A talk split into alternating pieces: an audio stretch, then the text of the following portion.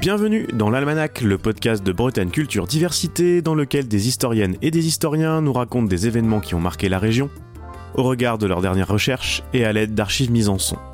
À la page du jour, le 27 juin 1841. Le lieu, Carré. 41 ans après sa mort au combat, Théophile Malo Corée de la Tour d'Auvergne est célébré par sa ville natale qui inaugure une statue à sa gloire. La commémoration au pied de la statue se répète ensuite chaque année jusqu'à aujourd'hui. C'est une ville un peu endormie hein, que Carhaix euh, en 1841. La ville va se saisir de l'opportunité qui lui est offerte, d'abord de figurer euh, dans la catégorie des villes modernes, puisque c'est une ville sculptée et euh, la statue participe à la définition de la modernité au XIXe siècle. Ça va être l'occasion pour elle également, donc en célébrant le local et en célébrant le grand homme, de s'inclure dans la nation, et l'opération est très rapidement réussie, à tel point d'ailleurs que lorsque euh, Flaubert et Maxime Ducamp en voyage en Bretagne s'arrêtent à Carhaix, ils se moquent de la ville de Carhaix qui euh, donne euh, le nom du héros à toutes les places, à toutes les rues, à toutes les auberges. Alain Lebloas est docteur en histoire contemporaine. Il a publié récemment un livre issu de sa thèse intitulé La gloire de la Tour d'Auvergne, une histoire de l'admiration au XIXe siècle. Ça fait en gros 20, 30 ans que la fête, euh, la fête a perdu de son lustre. Aujourd'hui, elle est bien pauvre. Hein. Mm. Hein. D'abord, elle n'a pas lieu le 27 juin, donc ce qui n'en fait plus une commémoration. Hein. Elle a lieu le dernier euh, samedi du mois de juin et n'y participent plus les scolaires. Euh, la population semble indifférente aussi. Carré, visiblement, donc, ne fait plus du premier grenadier le héros de la ville, le protecteur de la ville. C'est une évidence.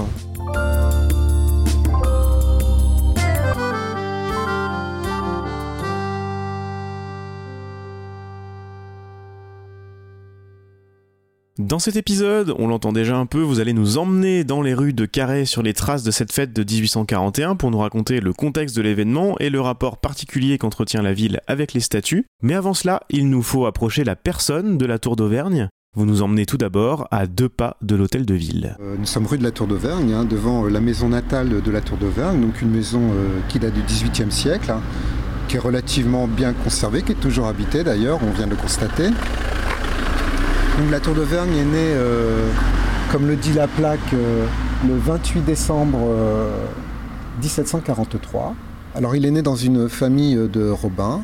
Carré était alors le chef-lieu d'une sénéchaussée, donc il y avait des hommes de loi qui vivaient dans cette ville, dont le père de, Théophile Malo Corret. Donc il naît dans cette famille alors comme c'était le cas pour euh, les garçons euh, de ces familles bourgeoises euh, très jeunes, ils gagnent un collège, hein, le collège jésuite de Quimper en l'occurrence. Comme tous les élèves de cette époque, donc il est nourri d'humanité gréco-latine. Et à la fin de son adolescence, donc Théophile Malo-Corret va commencer une carrière militaire. Donc il entre comme officier dans l'armée royale. Il va commencer comme lieutenant. Sa carrière va être très laborieuse puisque lorsque la Révolution advient, il est euh, simplement capitaine. C'est un officier que l'on sent assez ambitieux. Il n'a de cesse, par exemple, de faire reconnaître ses origines nobiliaires, ce qu'il va réussir à faire en se faisant admettre dans la maison euh, La Tour d'Auvergne, en faisant valoir euh, une aïeule qui aurait été la maîtresse de Turenne. Malgré cette admission dans la famille La Tour d'Auvergne, sa carrière militaire ne décolle pas, et c'est vraiment la Révolution donc, qui va lui permettre de se signaler en tant que, en tant que soldat. Comment démarre la période révolutionnaire pour la Tour d'Auvergne?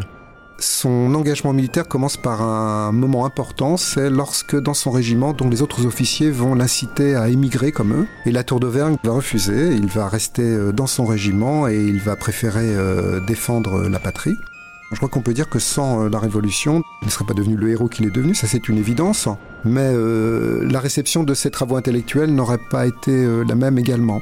Il nous faut faire une pause ici pour préciser qu'au moment où il devient célèbre comme soldat, il le devient également pour ses travaux que l'on peut qualifier de linguistiques.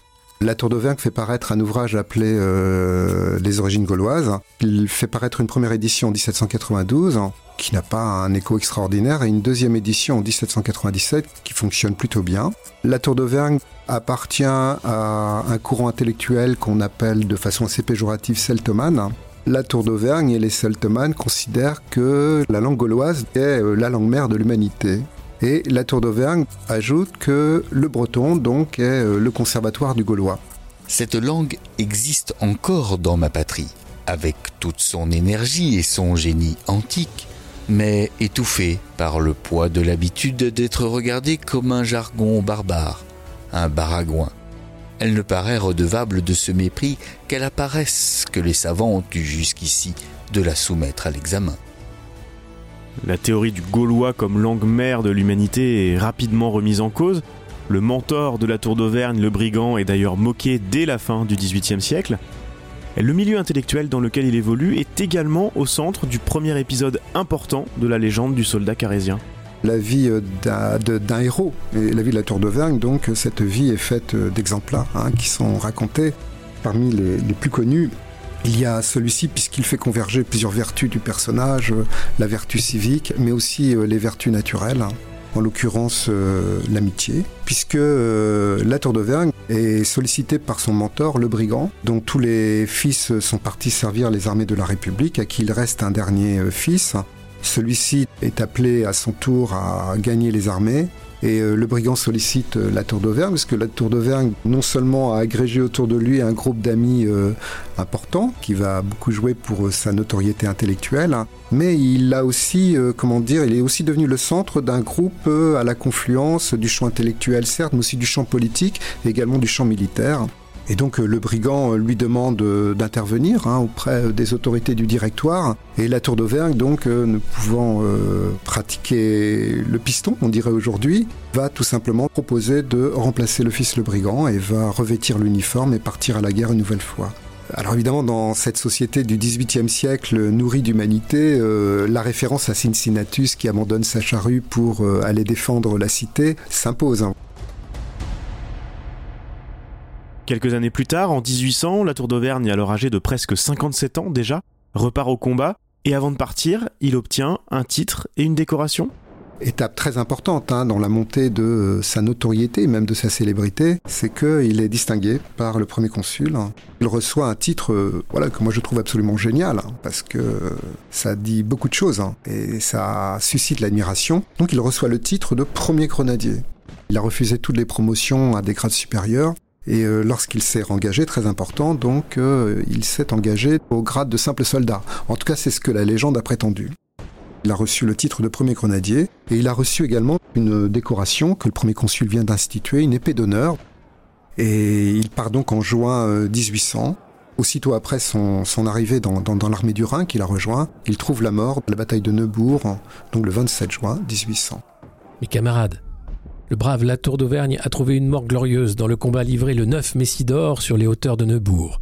Le premier grenadier des armées de la République est tombé percé d'un coup de lance au cœur. Ses yeux mourants ont vu sur l'ennemi. Il a expiré satisfait. Les soldats à la tête desquels il combattait si souvent lui doivent un témoignage solennel de regret et d'admiration. Le général Moreau et son chef d'état-major décident d'attribuer des funérailles héroïques à la Tour d'Auvergne. Devant euh, l'armée du Rhin euh, réunie, il est euh, enterré sur le lieu de son trépas, au Berozone. Il est également décidé qu'à cet endroit donc sera érigé un monument à sa mémoire ce qui sera effectivement fait. Et puis très important, très très important, donc il est également décidé que euh, la Tour d'Auvergne sera dorénavant honorée par euh, son régiment, c'est-à-dire la 46e demi-brigade, et sont prises euh, des décisions qui vont donner lieu à une tradition militaire que moi-même j'ai connue hein, quand j'ai fait mon service militaire dans le 46e régiment d'infanterie. À chaque fois qu'il y a une, une cérémonie, on appelle la Tour d'Auvergne et un sous-officier répond mort au champ d'honneur. Dans le champ intellectuel également, celui qu'on appelait dès avant sa mort le brave et savant Latour d'Auvergne est héroïsé par ses anciens amis et collègues. L'Académie celtique est créée quelques années plus tard, avant tout en son honneur? Ah oui, oui, On retrouve euh, tous les éléments du culte euh, dont la Tour d'Auvergne fait l'objet au même moment dans son régiment. Le buste, euh, la référence obligée à la Tour d'Auvergne qui est mort au champ d'honneur, qui est absente, dont la place ne doit pas être occupée. L'Académie celtique compte le même nombre de membres que la compagnie euh, de la Tour d'Auvergne. Il manque la relique du cœur de la Tour d'Auvergne, mais ce n'est pas le cœur de la Tour d'Auvergne qui doit guider les travaux de l'Académie celtique, mais c'est son œuvre. Ce nom, qui rappelle tant de savoir, d'ingénuité, et à la fois tant de valeur, de magnanimité et de désintéressement. La Tour d'Auvergne qui étincelle de toutes les vertus, nous servira de flambeau pour démontrer à nos contemporains que leurs aïeux, les Celtes, n'ont pas eu, comme on le croit, une si petite part à la civilisation de l'espèce humaine. On le comprend assez bien, après 1815 et la chute de l'Empire, la restauration des Bourbons n'est pas favorable aux figures de la Révolution. Vous notez que paradoxalement, son occultation officielle a bénéficié à la Tour d'Auvergne, puisque sa figure pouvait rallier les opposants au régime. C'est avec la monarchie de juillet dans les années 1830 que cela change, pourquoi? La monarchie de juillet se veut l'aboutissement de l'histoire de France, elle se veut le triomphe définitif de 1789. Elle intègre le souvenir de la Révolution, pas de toute la Révolution évidemment, hein, de la période 1789-1792. Hein. Voilà, certainement pas 1793. Cette monarchie de juillet donc euh, cherche à capter la gloire des temps révolutionnaires et des temps impériaux, d'autant plus qu'elle refuse toutes les expéditions militaires, elle est profondément pacifiste. On assiste effectivement à un phénomène de statification des héros militaires de la Révolution et de l'Empire. Et euh, la Tour d'Auvergne va donc avoir euh, naturellement euh, sa place hein, dans ce panthéon mis à, l'honneur. C'est le héros juste milieu parfait. Il est à la fois d'ancien régime et il est à la fois donc de la Révolution. Donc il est de l'ancienne France et il est de la Nouvelle France. Il est à la fois roturier et également noble. Il est républicain mais euh, voilà, il a toujours éprouvé euh, la guerre civile et il n'a jamais été mêlé à un quelconque épisode de la guerre civile. C'est pas le gouvernement qui va proposer sa statification. En fait, l'initiative va venir d'un préfet orléaniste du Finistère qui s'appelle Germain Boulet. C'est lui qui, en 1838, va lancer donc les démarches qui vont aboutir à la fête du 27 juin 1841. Alors tout d'abord, il va falloir euh, fonder une commission dont le préfet est naturellement donc le président. Une commission qui rassemble des représentants des élites locales, cette commission joue un rôle important parce que bah, d'abord, euh, elle va euh, lancer une souscription. Même s'il s'agit de trouver une faible somme en réalité, donc la souscription a pour but de faire participer la société à, l'événement. Vous présentez une géographie de la souscription dans votre livre, on se rend compte que tout le Finistère participe, surtout dans les villes, pas énormément en centre-Bretagne, et on voit aussi que les unités militaires euh, jouent un rôle important. S'ensuit une campagne de publicité pour la journée du 27 juin 1841. Il va y avoir euh, des biographies qui vont être écrites. Il va y avoir un concours de poèmes à la gloire du premier grenadier qui va également être organisé. Et puis la presse euh, prépare euh, l'événement, fait monter la pression. Et forcément donc la presse nous présente, et les poèmes également qui sont rédigés nous présentent une fête qui forcément va être un grand succès. Dans la ville où il est né, dans la ville de Carhaix, il y aura une solennité que nous ne vîmes jamais. La statue de la tour d'Auvergne y sera élevée avec une liesse magnifique qui fera tous avoir une joie des plus grandes en voyant comment sera rendu ce jour-là l'honneur aux vrais héros. On va voir que c'était plus mitigé en réalité. Je vous propose de nous raconter la suite devant l'église de Carhaix. Les festivités commencent la veille, le 26 juin, donc par une remise des reliques à l'entrée de la ville. Il s'agit du reliquaire contenant le cœur, de l'épée d'honneur et de la lance qui a tué le héros. S'ensuit une procession au flambeau et la célébration elle-même commence tôt au matin du 27 juin. Les cloches de l'église paroissiale sonnent et d'autres cloches également. Et les habitants sont invités à pavoiser. Alors euh, pavoiser euh, en 1841, euh, c'est aussi un geste politique, hein, car le drapeau tricolore est encore un drapeau qui est au combat, qui n'est pas admis par toute la population. Donc la population pavoise et le cortège en fait va se rassembler à l'hôtel de ville. Donc il va se rassembler à l'hôtel de ville et relique en tête, donc le cortège va prendre la direction de l'église. L'église devant laquelle nous nous trouvons, une cérémonie religieuse va avoir lieu. Alors elle a lieu dans une église euh, qui n'a pas été euh, mise en valeur par les membres du clergé. On sent que les membres du clergé traînent un peu les pieds. Donc la cérémonie religieuse a lieu en présence des reliques hein, qui euh, symbolisent le corps de la tour de Verne qui à l'époque est toujours en Allemagne, à Oberhausen. C'est une cérémonie de deuil. Il y a un apparat militaire extraordinaire, hein. Karen n'a jamais connu cela. Hein. La procession va ensuite donc gagner le champ de bataille où se trouve la statue qui va être dévoilée. Le deuil cesse et euh, c'est désormais la cérémonie euh, de statification qui va commencer. Ben, je vous suis, on y va. Voilà, donc on imagine qu'à la sortie de l'église, euh, la procession se met en route. On a les reliques, hein. Voilà, on a également la musique, puis l'armée. Hein, qui joue un rôle très important. Et puis derrière, donc, la foule hein, des participants, des invités, avec une forêt de drapeaux tricolores. Et donc euh, la procession, donc, euh, empruntant le chemin que nous empruntons, euh, va passer par la rue des Sabots et ensuite va emprunter la rue principale pour gagner donc le champ de bataille. Bah, on peut peut-être parler en y allant de. Vous évoquiez tout à l'heure la, population qui n'est pas habituée encore au, drapeau tricolore. Vous écrivez aussi dans votre livre que la cérémonie visait aussi les ruraux autour de Carré. En sont-ils là? Alors, donc d'abord, dans, dans l'initiative du préfet Boulet, il y a incontestablement donc un calcul politique. La statification du premier grenadier dans cette petite ville de Carré en centre-Bretagne vise aussi donc à acculturer les, ruraux à la monarchie de juillet, aux idées nouvelles. D'autant plus que nous sommes dans une région donc massivement rurale où euh, la paysannerie donc est euh, sous le contrôle euh, de grandes familles nobles, mais surtout du clergé. On va également signaler que la région a été touchée par la chouannerie durant la, Révolution française hein, hein, et le, consulat et que euh, le danger chouan donc a surgi à nouveau en 1832 et, euh, voilà dans l'esprit des, autorités orléanistes le danger est toujours là donc la statue répond aussi à cet objectif hein. et donc les, les ruraux sont-ils venus ce jour alors donc on espérait beaucoup la venue des ruraux euh, bah, pour la raison que je viens d'indiquer, mais aussi parce que pour euh, tous les poètes, journalistes, euh, admirateurs de la Tour d'Auvergne qui ont annoncé la fête, qui l'ont imaginée, les Bretons, pour fêter l'enfant de la Bretagne qui est la Tour d'Auvergne, l'homme des, origines gauloises, le, défenseur de la langue bretonne, la venue des ruraux donc était indispensable même si à la lecture euh, des textes, on constate que les Bretons imaginés par nos poètes et nos journalistes sont des êtres souvent abstraits. Et euh, voilà, plutôt des éléments de décor. La fête était imaginée un peu comme une bretonnerie. Hein. Alors le jour de la fête, grosse déception, les ruraux ne sont pas présents. Et en fait, euh, le clergé, depuis plusieurs jours, a tout fait pour décourager donc, la venue des ruraux. Et des rumeurs ont circulé comme quoi une catastrophe allait s'abattre sur la ville.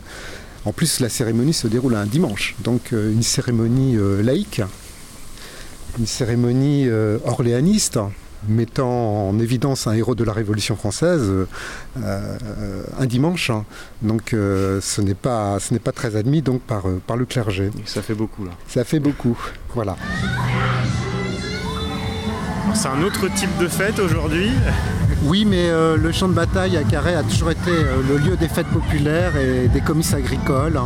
Donc on, s'est toujours beaucoup amusé et on a toujours fait des affaires au pied de la statue de la Tour d'Auvergne. Est-ce que vous pouvez nous la décrire cette statue? Alors comme la commission l'avait demandé, donc il est représenté en premier grenadier. D'ailleurs, euh, pour bien le signifier, donc il y a le bonnet à poil du grenadier qui est posé à ses pieds. C'est la Tour d'Auvergne qui est vieillie, voilà, il est même édenté, hein, on le voit. Hein. il a perdu ses dents euh, durant la campagne des Pyrénées occidentales.